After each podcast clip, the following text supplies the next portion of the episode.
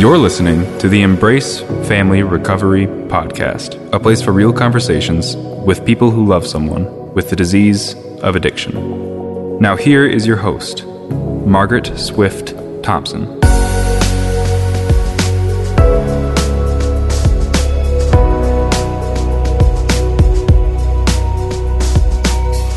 Today, Sandy shares more strategies of how she loves her son while he is still trapped by his disease in active use and holds boundaries against that disease.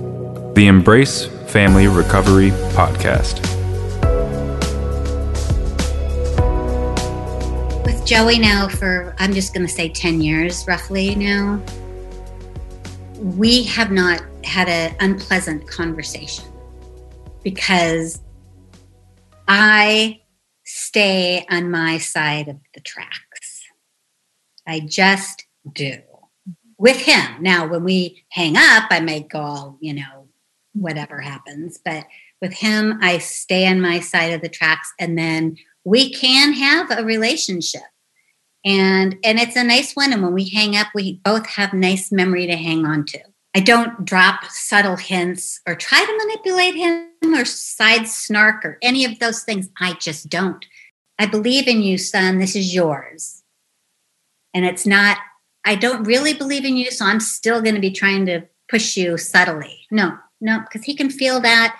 And that's why we've been able to continue for 10 years, you know, with regular communication. And it's loving. We have not had a single manipulative, argumentative thing in that long. This is a big assumption, so please challenge me. I can almost get teary imagining the pain your son suffers in his disease. Oh my God. And life, what it must be like. And to know that for 10 years, when I've had contact to, with the single person who's loved me more than anyone in the most unconditional way, has been able to give me that love on every phone call, despite the hell I may be living in. What a gift to know that my mama loves me and my mama is giving me the dignity of finding my path and stop trying to manipulate me and even though she's probably feeling a lot of feelings about where i am versus where she wants me to be she's accepting me and still saying, if you ever want help, I'm here. Absolutely. I feel like Lord knows what some of the days and nights are like. And if He knows, I just talk to her and she loves me, or I can call her tomorrow and she loves me, or it's a really dark night, but she loves me. It makes me just cry. I mean, it does. It just does because I mean that might just be the one thing that he's got, you know. The one kind soft spot, the one accepting place, the one non judgmental place for him. And we don't know what that thing will be that reaches someone to get them to say, I give, I can't do this anymore. But, you know, having just lost my mom and knowing the power of that bond, mm. um, and though there was definitely tough times, there's that unconditional love that someone knows your warts and all and still loves you. Absolutely. And loves you enough to realize that you're you you are an adult and you own your life and your choices are your choices but those choices don't affect my love for you it is forever and always and they need that. They need that person who just loves them. And also doesn't allow the disease to hurt them, walk all over them, manipulate them, right? The disease is the puppeteer above all of us. And so it's puppeteering him fastest and most furious, but it's also pulling the strings to everyone in the family. And you've cut the strings and said, you know what? I'll love you, but I won't let your disease destroy me. Yes. And that is that is true. And I have cut that. Sandy shares a time when she brought Joey home to see his grandma, who was in hospice. This was a crossroads in the challenges and rewards of detaching with love. he, you know, brought him up so he could say goodbye. And that was the first time we'd been in person up, you know, all together as a family. And um, I was a little bit afraid, you know, how this was going to go. And I made it very clear, you know, you're here for this. And if it in any way turns to be about you, you're you're out of this little circle here. Period. That's just that. He mm-hmm. came up. He was totally fine. A little something happened um, in the evening. Things happened, and flights missed, and things like that in the morning. And tried, you know, calling me and you know telling me that he'd missed his flight, and you know, it's the hotel's fault, and Uber's fault, and everybody's fault, fault, fault, fault, fault. And that moment, we had had years of simply the I love yous and the I did not get, you know, I stayed on my side. This was a moment mm-hmm. where I was going to either help him fix this or not. And it was really tough because if I did, I thought we'd end up back at the beginning. If I didn't, I thought he'd hate me right here in front of me, hate me. And that hurts more than far away hating me. And that might be the end. I didn't help him. I just said, Oh, dang it. Well, let me know when you get there, you know, sort of thing. And I did. And I was worried. I was really worried.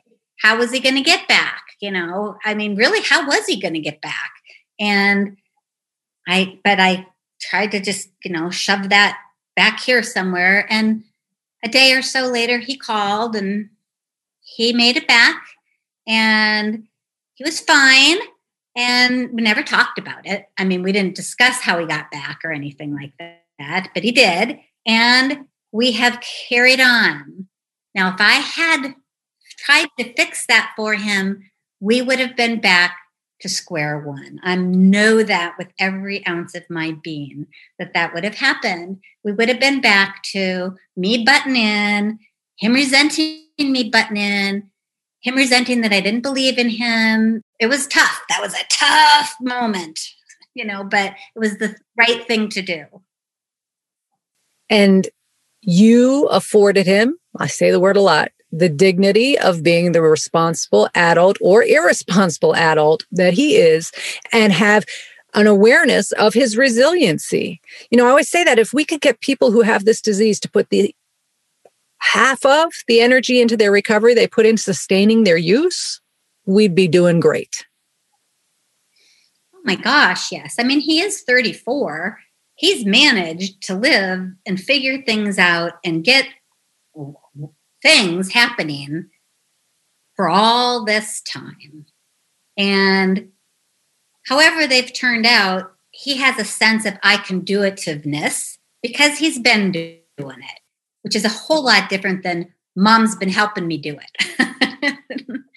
you know, he's built some inner fortitude and he's resourceful. And I think when we hit our fear buttons for those examples that you listed, like the one where he was not going to get home, possibly, that hits a fear button in, in you as a mom. And that fear button goes, oh my gosh, I got to do it for them, rather than, hmm, okay, this sucks. I don't like this feeling. However, they are resourceful and have abilities and can manage. And that is the only thing that will build any sense of self worth, them figuring it out for themselves. Oh my goodness, yes. The biggest gift, well, one of the biggest gifts, I mean, besides just love, is that they can believe in themselves and that we give them that dignity of owning their own life. Yeah. I mean,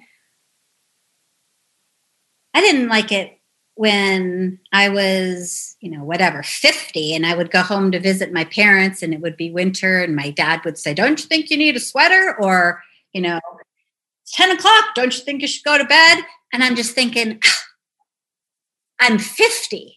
I know if I need a sweater. I know if I need to go to bed. I just kind of at that, you know. Our kids, we don't want to be told how to do our lives. And that's just simple little stuff. You know, I don't want anybody telling me I'm it's my life. I'm I want to own my life. I, I think our children want to own their lives. The humor in it is the universal truth that is probably in every family system. Uh, whenever I go home in 50s, the comments are like, wow, how do I live my life when I'm not at home visiting? I don't know how I manage it. But the other side of it is I I can appreciate it's out of love and I can appreciate there's no malintent. Of course. And who will I go to if I want some support? Those people. How different is it when we initiate the desire for help and receive it versus being told when we never asked for it? Oh, it's just huge. It's just huge. It's um, because, yeah, when we ask for it is totally, completely different than receiving uh, just unwelcome advice. Mm-hmm. It's just it's that's in a, it's a judgmental statement in some way. You know, it's that we know better than you do. Right. And maybe we do, but that's still not ours. Maybe we do. However, what a gift to give the person to let them come to a place where they want to get the help and ask for it versus imposing on them that they are somehow screwed up or malfunctioning and we need to help them. Right. This podcast is made possible by listeners like you. Can you relate to what you're hearing? Never miss a show by hitting the subscribe button. Now back to the show. So, would you like to read a little bit, Miss Sandy Swenson, from one of your books? I would love you to share with the audience something from the Joey song if you were willing to do that. I would. I would. I was thinking that I might just read the prelude. Today, Joey returns to the place where his life began on a stretcher. Cruising down the coastal highway in a four door sedan at 50 miles an hour, Joey slammed into an SUV, a line of mailboxes, and a stone wall. No brake marks before bouncing into oncoming traffic. He arrived here in an ambulance, bloodied and unresponsive, with enough alcohol in his bloodstream to kill him, if his internal injuries don't kill him first. 20 years, five months, and six days ago, Joey tumbled into my world at this very hospital we greeted each other, this baby and me, but we already knew each other. We were already in love. He nestled in where he belonged, close to the heart he'd hugged for nine months, and into the arms whose most important purpose was now to protect, care for, and love. I can't hold Joey in my arms this time. He's too wrecked all over, too battered, bruised, and scraped. I'm afraid of hurting him, but my longing to touch Joey is far greater than my fear. I find a small spot on his blood crusted forehead where it seems safe to place a soft kiss, and I hold on to his cold, limp hand. He's so pale, so gray, so still.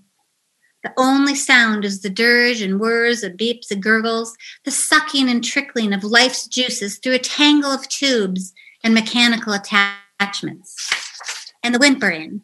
I think the whimpering is me.